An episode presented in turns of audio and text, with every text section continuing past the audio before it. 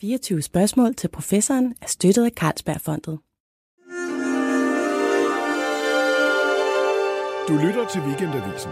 Her kommer 24 spørgsmål til professoren med Lone Frank. Den nye coronavirus, den er jo overalt. I vores medier, i vores forestillingsverden, ja, og ude blandt de få smittede, der er. Men hvor kommer den egentlig fra, den her virus, og hvordan er den opstået? Umiddelbart så man vil man jo sige, at jamen, den kommer fra Wuhan, det ved vi jo, og var der ikke noget med sådan et dyremarked, hvor nogle flagermus muligvis smittede nogle skældyr, som så smittede nogle mennesker? Jo, måske og måske ikke. Det arbejder virusdetektiver faktisk stadig på at finde ud af, og en af dem er her i dag for at fortælle både om coronavirus og om sin meget specielle métier. Og øh, det er mig en glæde, fordi det er en øh, hvad der vidt berømmet virusdetektiv, som faktisk har sagt nej til rigtig meget, men som er her hos 24 spørgsmål til professoren. Så velkommen til dig, Thea Kølsen Fischer. Tusind tak. Du er uddannet læge, og i dag er du forskningschef på Nordsjællands Hospital og professor ved Københavns Universitet i folkesundhed, virusinfektioner og epidemier. Og meget kort her til at starte med.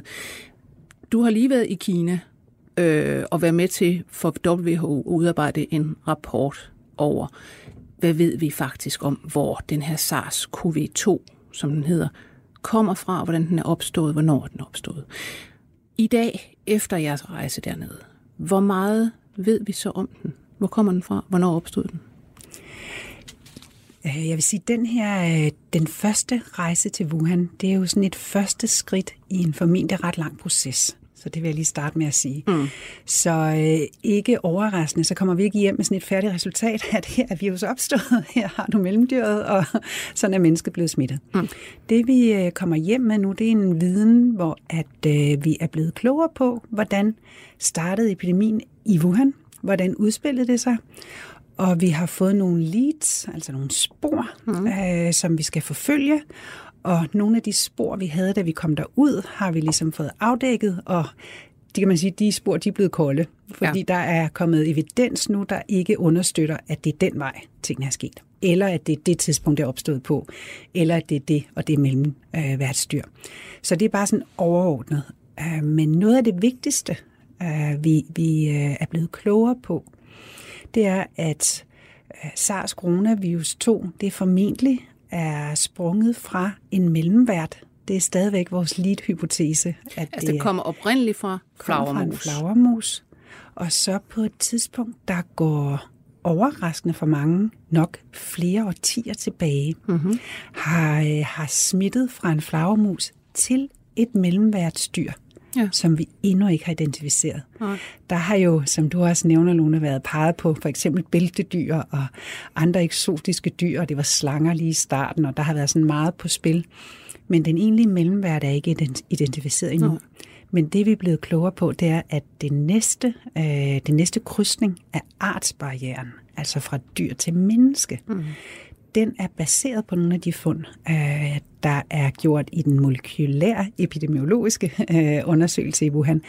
Den er formentlig fundet sted i midt november til starten af december 2019 i det tidsvindue. Så det er der, man, man siger, der opstod den pandemi, vi har nu ja. i Wuhan. Ja, med, med meget større sandsynlighed end før ja. øh, vi havde det her samarbejde med de ja. kinesiske... Ja, fordi der har jo cirkuleret teorier øh, og frem, øh, for, hvad det hedder, teorier om, at det gik længere tilbage. Man har set meget længere tilbage. Det er bare ikke blevet det kommet frem, og så videre. Så videre. Der, der er jo, altså, fluktuerer jo virkelig mange underlige idéer om det her. Ikke? Det jeg, synes, jeg synes, det er sjovt, det du siger med, at flagermusen er sådan set altså uskyldig lige her nu. Det, det er årtier siden, den har, den har gjort noget som helst. Og så var det endda formentlig ikke til mennesker, men til et eller andet andet dyr. Øh, og jeg kommer til at tænke på, at der er vel, altså, mink har vi jo set, de bliver meget, meget let smittet. Og der er vel også minkagtige dyr i det område af verden. Helt sikkert. Der er sådan for bio lidt inden for minkbranchen, eller minkdyrearterne, så er ilder mm. øhm, på engelsk ferret, ja. og noget, der hedder ferret badges, som er sådan en, jeg kender dem, jeg kendte dem ikke i forvejen, men sådan en blanding af en ild og en grævling. Ja. Øhm, de er også begge dyrearter, de er udbredte, og de, er, øhm, de begge har receptorer i luftvejene for, mm. øhm, for SARS-CoV 2. Så de er i, i den samme gade er der faktisk flere dyrearter, som vi så bare ikke kender så meget til herhjemme, men som er udbredt og som også mm. efter sine er blevet solgt på markedet. Ja. Der er også der er en lang række af andre dyr, øhm, raccoon dogs, det er jo morhunden, som vi har herhjemme. Men det Den skønne morhund. ja, ja. Og der er simpelthen farme for en del af de her dyr. De bliver mm. opdrettet i, uh, i de sydøstlige uh, kinesiske provinser, ja. og så solgt på markeder rundt om. Mm. Og inklusiv sådan mere kendte dyr som kaniner og... Ja.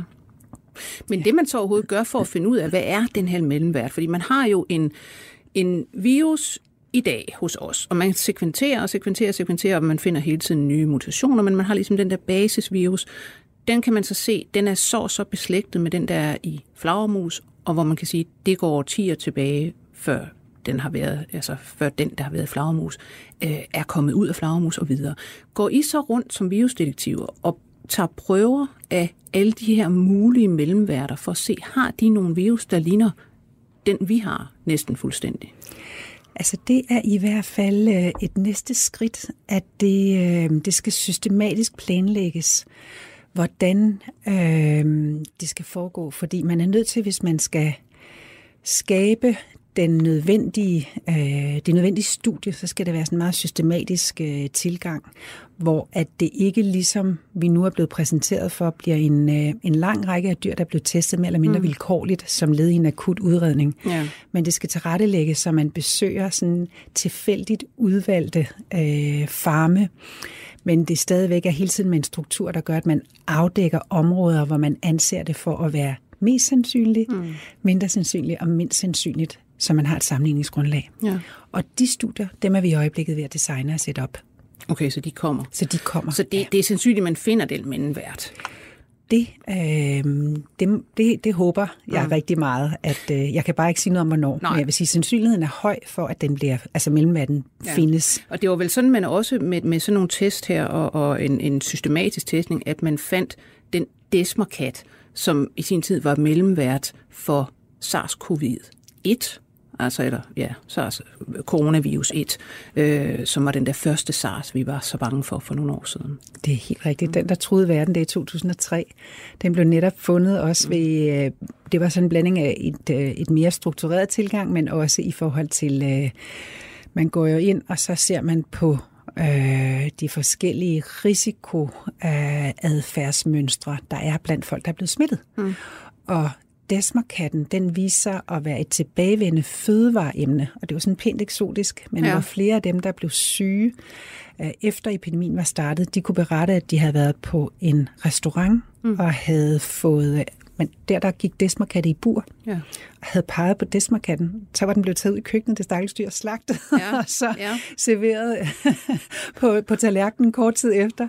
Og at der ser man så øh, som sygdomsdetektiv, så ser man netop på de her forskellige adfærdsmønstre, og man leder efter både øh, fødevareemner, man leder efter kontakt med dyr, både eksotiske dyr, men også mindre eksotiske.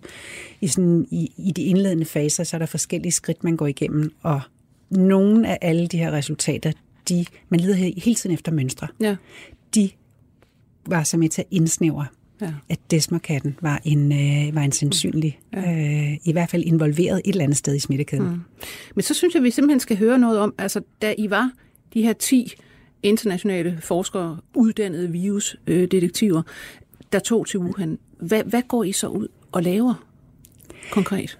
Jamen, øh, jeg tror, mange vil have sådan en forståelse af, når man siger sygdomsdetektiv, så får de et indre billede af sådan Sherlock Holmes med mm. et stort, øh, måske et stort... Øh, Mikroskop. Ja, forstørrelsesglas og en masse podepinde. Mm. Og sådan vil det typisk være, når jeg har været ude som som sygdomsdetektiv på udbrud, der, er, der kører, hvor man skal ud og finde årsagen ja. til udbruddet. Og det, det kommer vi tilbage til, hvordan man Lige gør det. præcis. Så er det rigtig meget med, med det der billede af, at man kommer ud, og man har masser af feltudstyr med, og man mm. tester, og man poder, og man gør ved, og man tester mennesker og dyr, osv. osv. Ja. Her der kommer vi ud på et udbrud, som har været i gang i over et år, har spredt sig til hele verden, og øh, har forladt øh, Kina, eller er næsten udryddet ja. i, øh, i Kina, og i hvert fald i Wuhan, da vi kommer. Der var så mindre udbrud i gang i Beijing. Ja. Øh, men, men det arbejde, der ligger i at spore udspringet af virus, det er et noget andet arbejde. Mm. Og det er, et, øh, det er ofte et noget større og mere omfattende arbejde, og tiden gør hele tiden, jo længere tid der er gået fra, at udbruddet er startet, til man ankommer til ligesom uh, mm. uh, the crime scene, jo sværere er det at spole tiden tilbage. For vi skal helt tilbage, vi skal kortlægge, hvad der var, der skete. Vi skal prøve igennem den kortlægning at spore de tidligste mm. tilfælde. Vi skal høre de tidligste tilfældes beretninger om, hvad gjorde de i ugerne op til de blev syge, og mm. vi skal prøve at se, om vi kan finde nogle kontakter ja. til dem, der kan igen være et endnu tidligere led. Mm. Ja. Og det ligger der rigtig meget arbejde i. Det i sig selv.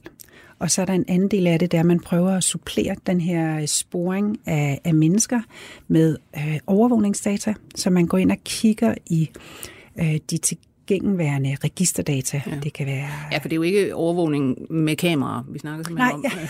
Ja. det God pointe. Ja. Det kunne det godt have været, men, øh, når vi nu er i Kina, men det var det ikke. forskellige prøver, der er taget til forskellige tidspunkter, hvor man kan eventuelt spore en virus. Ja. Men hvis vi tager patienterne først, det må have været meget interessant. Altså, øh, hvor mange af de her tidlige patienter er der tilbage, som, som I kan få altså, øh, adgang til at spørge? For det er jo også Kina, altså jeg går ud fra, at det sådan godt kan være lidt svært nogle gange. Jamen helt sikkert. Og øh, i forhold til at få adgang at spørge, der har øh, Kina fået en opgave af Verdens Sundhedsorganisation WHO mm. i juli og august at interviewe først at gå igennem alle deres øh, registre med, øh, de har et særligt register, som blev etableret efter SARS i 2003, som de ligesom blev pålagt at, at, at, oprette, hvor de øh, registrerer alle tilfælde af alvorlig lungebetændelse mm-hmm. uden kendt årsag. Ja. Og det register, det har de så været tilbage og genbesøge i forhold til december 2019. Og så har de gennemgået alle de tilfælde, der blev registreret i registret, og der har de så lavet en hel del gennemgang af journaler og alt muligt, og så er de mm. kommet frem til, at de nogen og 100 tilfælde, der var registreret, da vi så ankom, der har de sagt, det er de 174 her. Ja. Det er det mest sandsynlige. Mm-hmm. 100 af dem, de har laboratorietests, ja. øh, der har bekræftet øh, efterfølgende, Ja. Fordi man havde jo ikke en test i starten, Nej. eller der i, i begyndelsen af december. Så man er gået tilbage og sige, okay, de havde faktisk covid. Yes, så ja. der havde man prøvet, så man måske testet dem der den 11. Øh, januar, da man fik en officiel PCR mm. og så videre.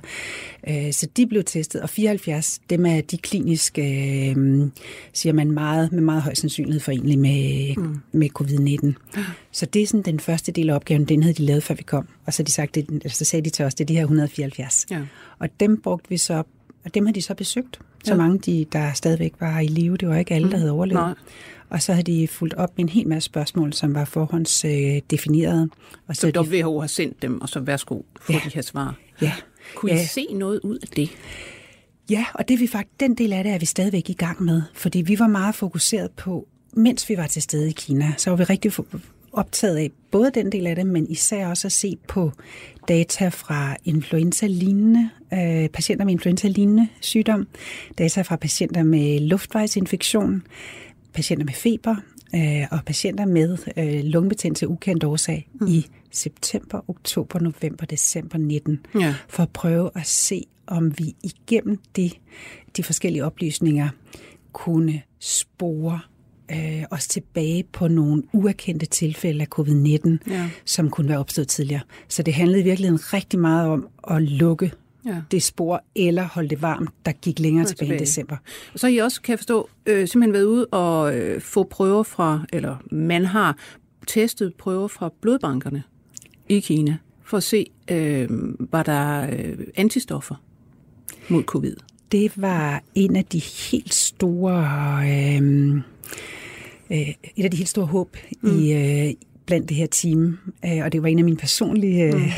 meget stærke ønsker, da vi tog afsted, at det skulle kunne lade sig gøre at få adgang til bloddonorprøver. Ja. Og det er jo fordi, at bloddonorer verden over, det er jo raske mennesker, ja. øh, som med andre ord kan repræsentere sådan den raske del af befolkningen, i ja. hvert fald af voksenbefolkningen over 18 år.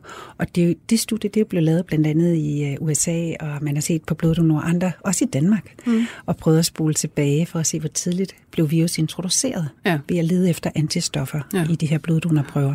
Men det er ikke Fik, blevet offentliggjort for Kina. No. Jo, der, er ikke, der, er ikke, der var ikke blevet offentliggjort de her no. data, før vi kom. Så det vi, øh, vi gjorde, og som var en vigtig prioritet, det var at mødes med en stor bloddonorbank fra Wuhan, mm. altså den helt store centrale bloddonorbank. Og bloddonation er meget stort i Kina. Ja. Så der er også en stor stolthed og en langvarig tradition, og dem havde vi så møde med og fik, øh, fik en aftale under mødet om at lave det her studie ja. og gå tilbage. Og det, der var næsten lige så vigtigt som aftalen, det var at sikre os, at de ikke fulgte øh, de officielle retningslinjer og destruere de her prøver øh, efter maks to år. Ja. For vi vil gerne gå så langt tilbage, vi kan i 2019 som overhovedet ja. muligt. Og lige i øjeblikket, hvor der er en sådan politisk situation, der ja. bremser ja processen, der øh, sidder vi så og får designet protokollerne og gjort alt det klar, og, mm. og skal arbejde med den juridiske godkendelse. Ja. Nu kan man jo sige, det her med at spore den her virus tilbage til, hvad var det nøjagtigt for en mellemvært? Hvornår var det? Var det i Wuhan? Havde det noget med deres øh, wet market at gøre, eller hvad?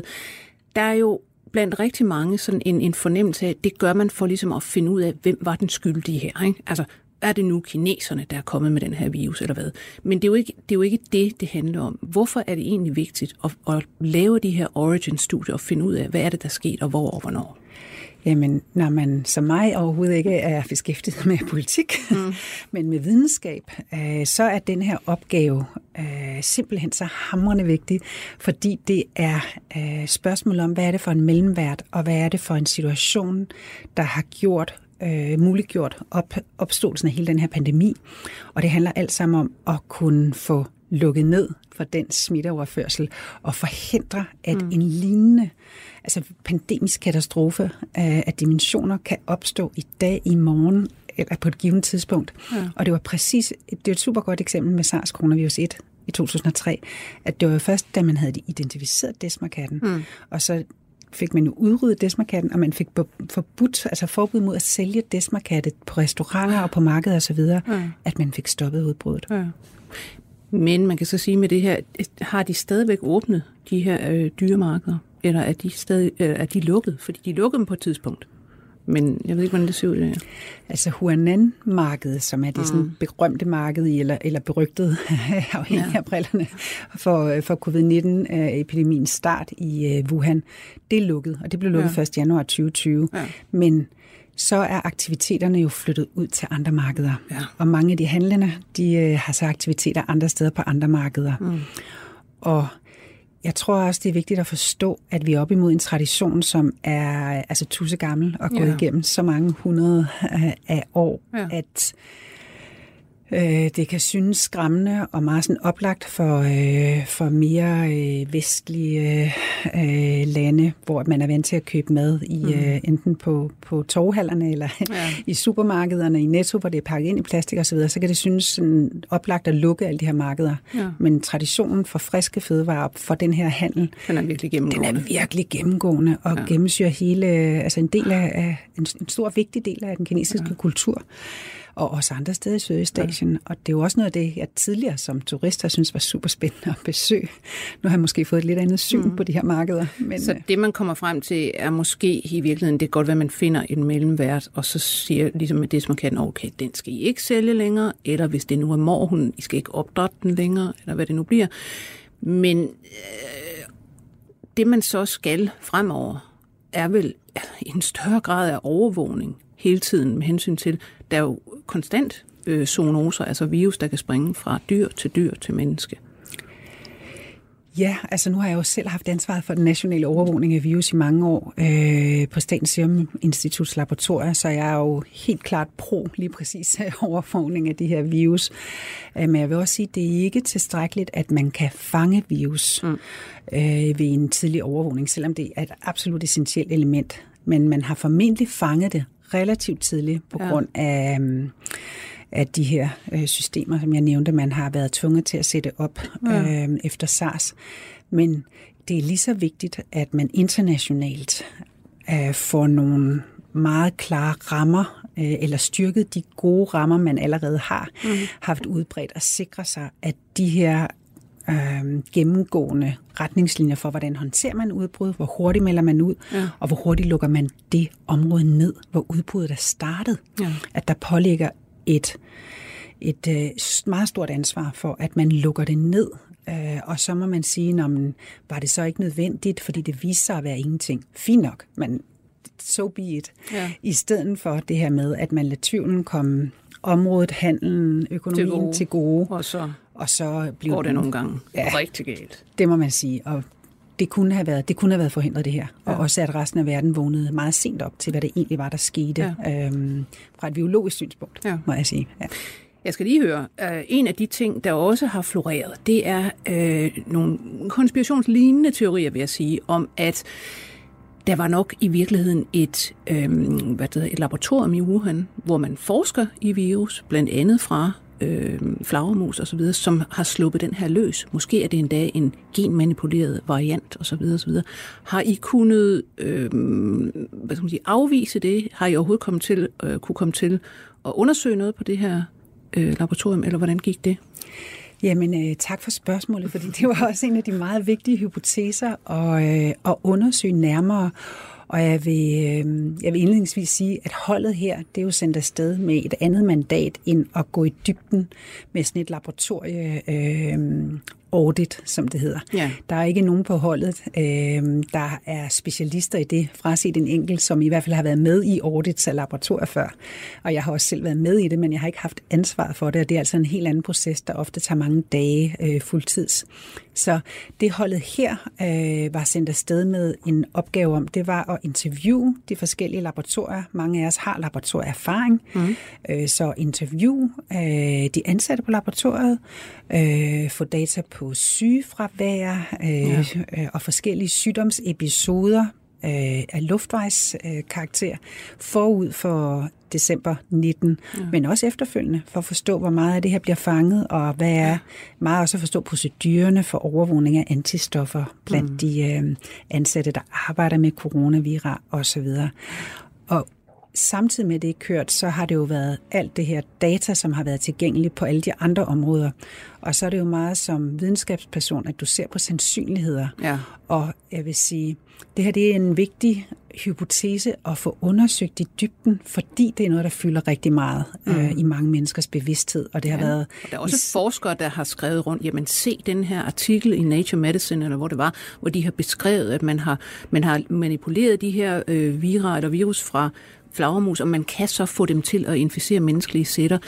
Så det kommer måske det, det må komme derfra, ikke? og det er jo altså ligesom der ikke et bevis. Er jo nogle, nej, og der er jo nogle af dem, der lavede de artikler tidligt, øh, som bagefter har trukket land, fordi de faktisk har fået adgang til præcis cellelinjer og mm. har fået til protokoller på nogle af de her store laboratorier i Wuhan, og har gennemgået det i detaljer. Det er altså mere, end vi har kunnet gøre, ja. øh, fordi det er, en helt, det er et helt andet arbejde, men som bagefter nu siger, jamen det er så lidt sandsynligt. En af dem er jo en meget dansk anerkendt biolog, øh, Christian G. Andersen, ja. som sidder i øh, La Jolla ja, ja. i USA og har lavet nogle sindssygt gode studier på det her. Og det er meget interessant at læse, og han skriver også selv om, hvordan han øh, mm. nu via dokumenteret tilgang er, er helt overbevist om, at det er fra en flagermus til en mellemvært til mennesket. Ja. Så jeg synes, sådan, det er vigtigt at holde, hvad er data og hvad, er, ja. hvad kan man forfølge af mm. af de her øh, af den naturlige smittevej, ja. og hvad, er, hvad taler hen i den anden retning, og så forfølge det, men på den måde, det skal til. Og ja. det er jo så det, andre er i gang med, at, eller skal i gang med at se på. Ja. Godt. Men jeg synes også, at vi skal høre om andet end øh, coronavirus. Fordi du har jo været ude på øh, mange slags detektivarbejde med hensyn til at finde øh, forskellige slags virus under forskellige øh, øh, hvad der hedder, øh, himmelstrøg og forskellige situationer. Og som du sagde i starten her, det er jo noget helt andet, hvis man kommer til et nyttigt og igangværende udbrud og skal finde ud af det. Og jeg synes, vi skal øh, snakke om, du var øh, på et tidspunkt faktisk midt i, du sad i det, man kalder uh, Centers for Disease Control i USA, Atlanta, hvor du var ved at blive uddannet til virusdetektiv eller til sygdomsdetektiv. Øhm, og så bliver du faktisk kaldt til Jamaica. Fortæl gerne om det. Hvad ja. skete der der? Jamen, man kan jo have rigtig mange øh, drømme og forhåbninger om sit nye job, og her, da jeg blev ansat og fik den her øh, toårige stilling som sygdomsdetektiv, det var sådan under oplæring, mm. der, øh, der var det en meget, meget stor drøm at komme ud øh, hurtigst muligt og, og ligesom få syn for sagen og selv at mm. deltage i sådan et udbrud. Og hver eneste dag, øh, den første måned af kurset, der sad vi alle, og vi var 74. Vi sad sådan hver morgen lige og lavede mandetælling, fordi alle mm. håbede at blive den første. Ja. så øh, da der var gået tre uger, og ingen var sendt ud endnu, så tror jeg nærmest, at vi var begyndt at, at tænke, okay, så kommer det ikke til at ske i løbet af de her fire uger, der er en, der kommer afsted. Så fredag aften, der, øh, der var jeg i et, øh, et selskab og fik øh, nogle ordentlige mojitos. Det var dengang der i, ja. i starten af The Millennium, hvor det var øh, drinken. Yes. Og, øh, og så bliver, får jeg sådan en opringning på min mobiltelefon og kan se, det er sådan CDC-nummer. Og ja. så får jeg det der sådan, øh, berømte øh, stemme og opkald, der sådan er ja. det fra Emerging Operations Center, Dr. Ja. Fisher. Oh yes. Are you ready to board a flight for Kingston tomorrow? Og så var det sådan, yay! og øh, drinken røg på hylden. Den var heldigvis ikke noget at blive helt tømt. Og så øh, gik, øh, gik vi i gang. Uh, så tog jeg fat i holdet. Uh, jeg havde fået, øh, ja, hvad hedder det, adgang til uh, på CDC, uh, som jeg kunne få lov at ringe til fredag aften. Og det er jo sådan mm. de seniorer, ja. laboratorieeksperter, epidemiologer osv. Og så øh, kontakt til Sundhedsministeriet i Jamaica. Ja, for hvad for et problem var det, de stod med? Ja, og det, der så blev formuleret og blev meget tydeligt i løbet af aftenen, mm. det var, at man på Jamaica øh, den sommer havde oplevet, at rigtig mange tusind børn blev indlagt på grund af akut diarré mm. og dehydrering. Ja. Og, øh, og mange af dem havde også opkastning, som så forværrer øh, og medfører værre dehydrering. Og de kunne simpelthen ikke forstå, hvad søren det var, for de var slet ikke vant til at have. Øh, der kunne godt være sådan nogle sommer blips, ligesom mm. der også er i Danmark. Så er der salmonella, eller is og æg, og ja. kiksekager, alle de der ting. Men, ja. og kernemælskålskål, alle de ting, vi kender til herhjemmefra, hvor der kan komme sådan nogle diarréudbrud. Ja. Men slet ikke i den her kaliber. Ja. Så, og de havde selv testet det for, de har et meget stærkt sundhedsvæsen og et godt overvågningssystem, og de havde testet det for alle kendte bakterier og for alle kendte parasitter. Øh, men de havde på det tidspunkt ikke etableret en biologisk overvågning øh, eller diagnostik på det store public health laboratorier. Så de havde så kontaktet CDC og bedt om hjælp. Det var sådan mm. CDC's rolle på de, i de verdensstrøg. Ja. Så de har sådan, det er netop det, de bruger de her, øh, det sidste detective i oplæring, som jeg selv, til så ja. så sin ud.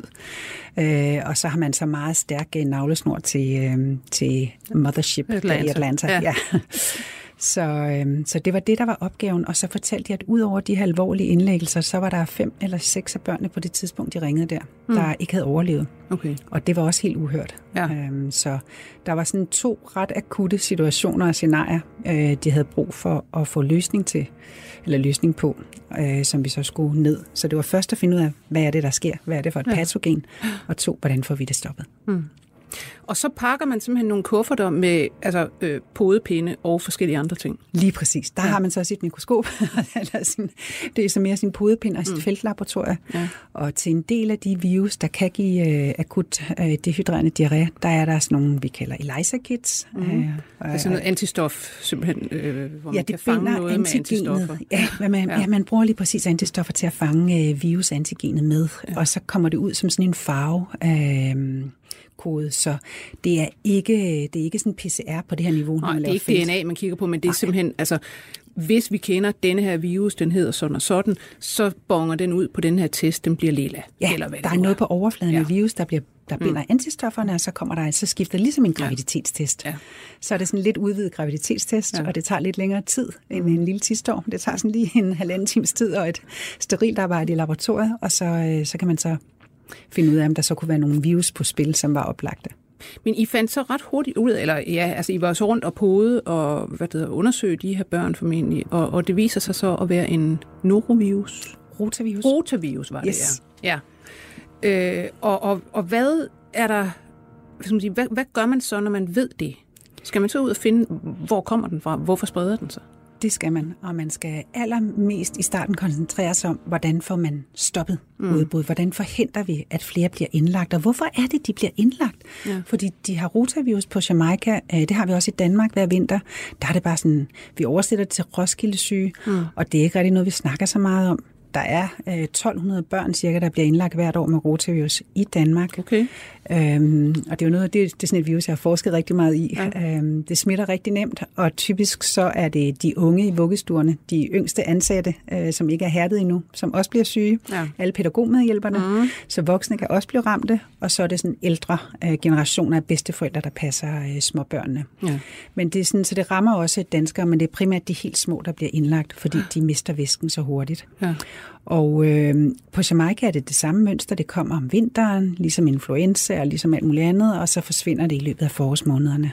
Og de følger nogenlunde den samme sæson. Øh, Så det her, det var simpelthen her. fuldstændig forkert sæsonmæssigt. Det var fuldstændig, der var gået helt kuk i uh, timingen af virusepidemien, og den kom ud af det blå, og der havde været rotavirusepidemi ja. samme vinter.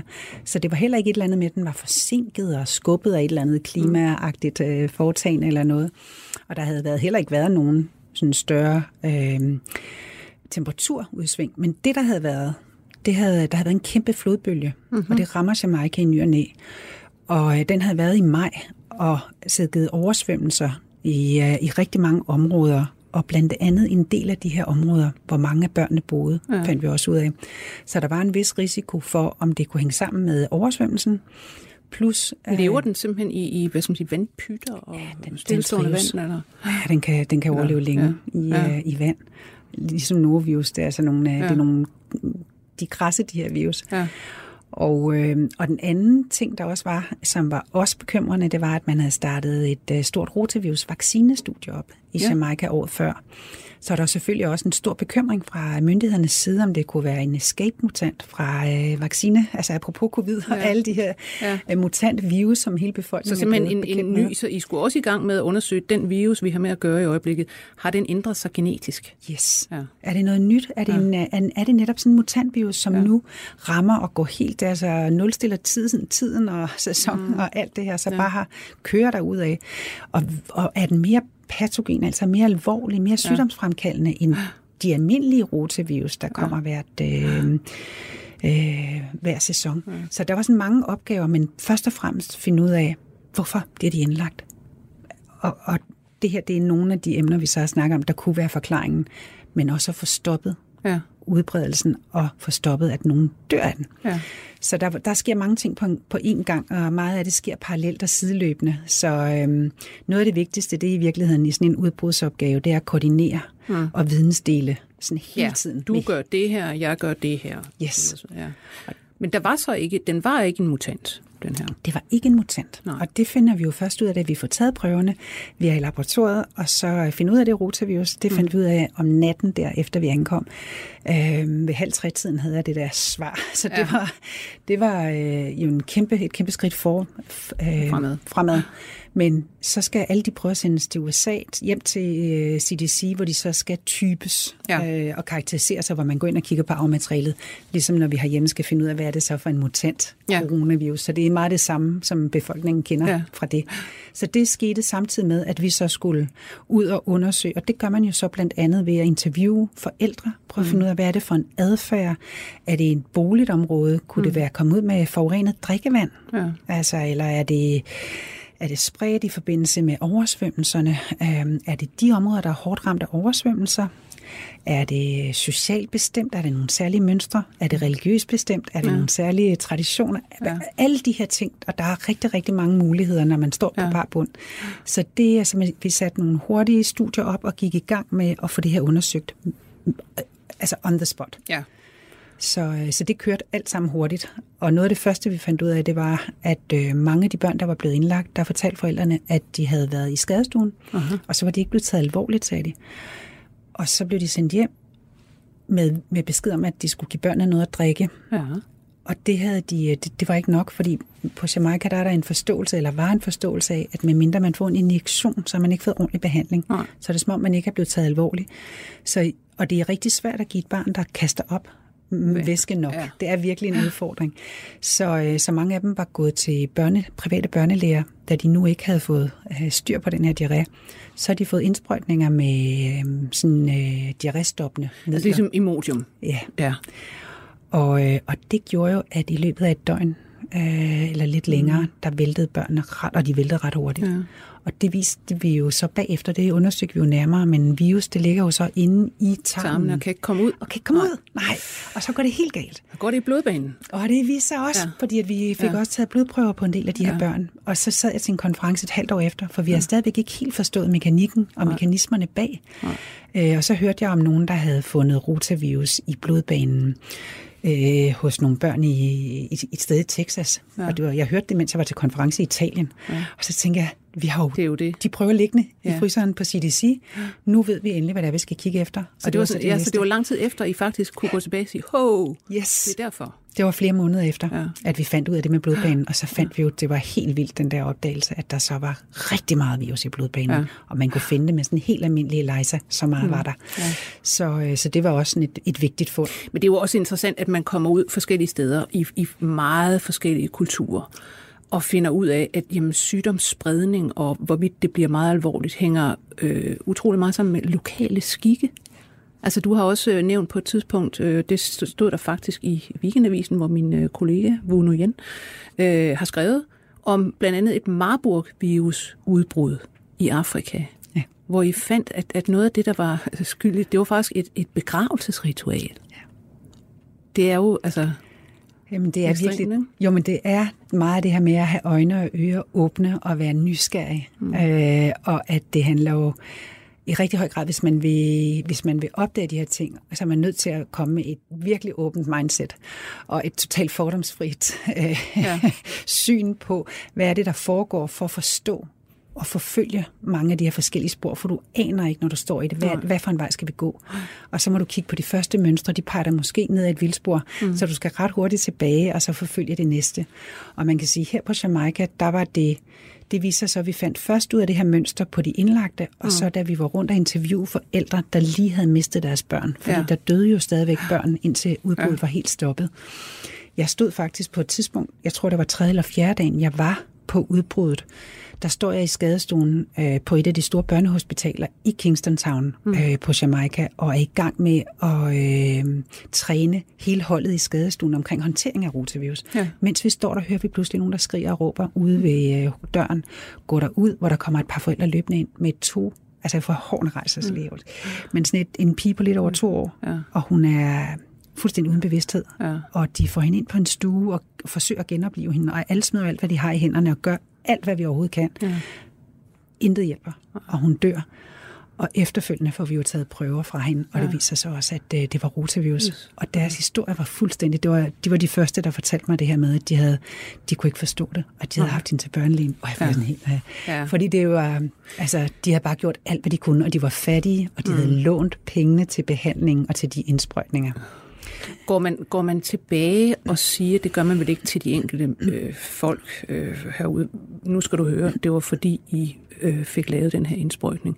Men man siger det vel til systemet? Ja, man, man siger det på en anden udbrede, måde. Ja, ja fordi det, det er virkelig, virkelig vigtigt, at man ikke øh, giver de stakkels forældre noget mm. at sidde og slå sig selv i hovedet med. Ja. Det, det vil jo ikke øh, mm. overhovedet være til nytte, men det er vigtigt at få kommunikeret til resten, altså til befolkningen på en, ja. på en måde, hvor man kan sige, det her det er rotavirus, det ved vi nu. Øhm, det er vigtigt, at man nøjes med at give barnet væske, og hvis det får de her de symptomer, og bliver slapt eller træt eller og sådan og sådan og sådan, at så skal man søge læge med det samme, man skal ikke holde ja. sig tilbage, og det har brug for at få væske øh, typisk ind i blodbanen. Ja. Men at nu ved vi det, og at det er det, det, det, det, der er vejen frem, man må endelig ikke øh, stoppe øh, bevægelserne ja. i tarmen, ja. men man skal fylde mere på i den anden ende. Ja. Og så kommunikerer man på den måde. Mm. Hvad forestiller du dig, øh, hvad skal man sige, kunne blive den næste opgave, du skal ud på, hvis vi fraser øh, hvad det hedder, coronavirus? Hvad, øh, er der noget, I har, fordi du er også involveret i overvågning øh, og kender noget til overvågning, er der nogen sådan opspunkter, man har, man siger, hu, vi tror det næste, det kunne blive sådan og sådan? Øh, nej, det er, det, det er lige så uforudsigeligt, vil jeg sige. Øh, altså, den her opgave omkring coronavirus, den kommer måske til at køre i mange år. Det afhænger ja. rigtig meget af, om øh, der politisk snart kan blive ro ja. til at lave det videnskabelige arbejde, øh, og at man, og at man på politisk niveau kan opnå enighed om at fortsætte arbejdet. Øh, så så det kan komme til at tage rigtig meget tid øh, fremadrettet for hele, hele holdet, mm. og mange flere hold, der skal organiseres til at lave en del af de studier. Ja. Øhm, jeg vil sige, i forhold til den overvågning, der kører hver dag, ja. døgnet rundt, mm. 24 timer i døgnet, der sidder der jo i Danmark øhm, altså et hold ud på Statens Serum Institut og holder øje med de her virus. Nogle virkelig dygtige folk på laboratorierne. Ja, og altså alle mulige virus, der, der meldes ind her i landet. Yes. Og det er både rotavirus, det er mæslingeudbrud. Yes, influenza. Ja. Fordi en af de største pandemiske trusler, øh, det er influenzaviruset. Ja. Det er fordi, det har simpelthen så nemt, det smitter rigtig mange dyrearter, der ikke bliver syge, som for eksempel vadefugle mm. og, og sæler og alt muligt. Og det muterer jo rask. Det muterer altså... rask væk, ja. og det skaber nye subtyper ja. meget nemt, når virus fra mennesker og virus fra dyr for eksempel mødes i, i en gris, ja. så kan det lave helt nye uh, emerging uh, ja. subtyper. Så influenza er så oplagt, så det holder man rigtig meget øje med. Mm. Ikke kun i Danmark, men i alle lande i verden stort set er der meget store overvågningssystemer, ja. hvor det her det kører hele tiden i baggrunden.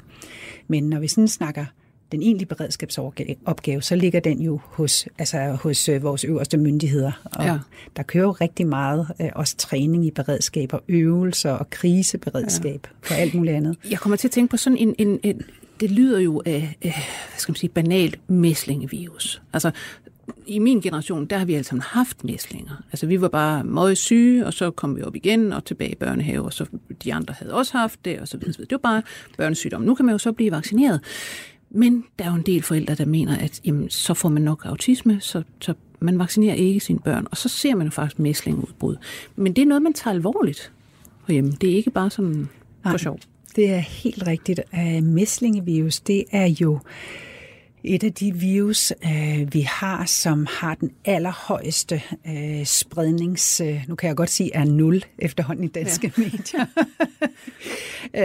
øhm, den spreder sig fra en til rigtig mange. Ja, til over 18 personer typisk ja. sådan i, i snit. Så det er et af de mest... Øh, Smitsomme. Smitsomme, tak, ja. det var lige det ord. det er en af de mest smitsomme virus overhovedet, og det er en af grundene til, at... Øh, at vi har et så øh, stærkt overvågningssystem, kombineret med det faktum, at det er jo langt fra alle, der slipper mm. igennem det med en banal infektion. Ja. Altså over 10 procent øh, får øh, alvorligere mæslinge øh, sygdom, og øh, omkring 10 procent bliver indlagt sådan okay. i snit, ja. øh, har vi set i de områder, der i løbet af de sidste til 20 år stadigvæk har været ramt af store mæslingeepidemier, ja. og det svinger selvfølgelig lidt afhængig af sundhedssystemer og geografisk, altså hvor er det henne i verden. Ja. Øh, men der er en meget høj øh, alvorlighed i forhold til antal smittede ved lige præcis mæslinger. Og rammer det børn, der har svækket immunforsvar, ja. Så er det endnu værre, end hvis det blot rammer øh, de fleste andre, som, som så også stadigvæk kan blive alvorligt syge. For det kan jo faktisk blive til både øh, hjernehindebetændelse og hjernebetændelse og øh, døvhed og så videre og så videre. Rigtig, rigtig mange ting, øh, som, som vi ikke snakker så meget om i dag, mm. fordi vi ikke ser de her mæslingetilfælde. Mm. Men da der var et stort mæslingudbrud i Berlin for nogle år siden, så blev det jo også netop, øh, tror jeg, opfanget for alvor af befolkningen, da et helt rask barn øh, på knap to år døde. Ja tidligt i udbruddet, hvor man sådan står tilbage med det der, det kunne have været forebygget. Mm.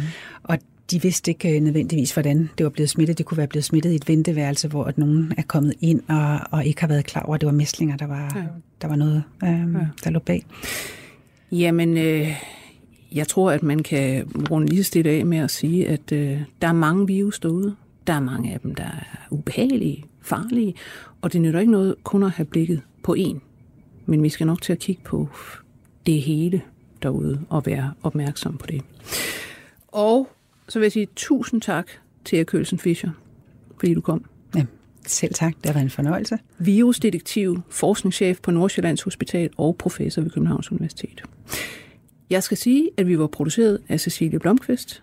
Jeg hedder Lone Frank. På genhør. 24 spørgsmål til professoren er støttet af Carlsbergfondet.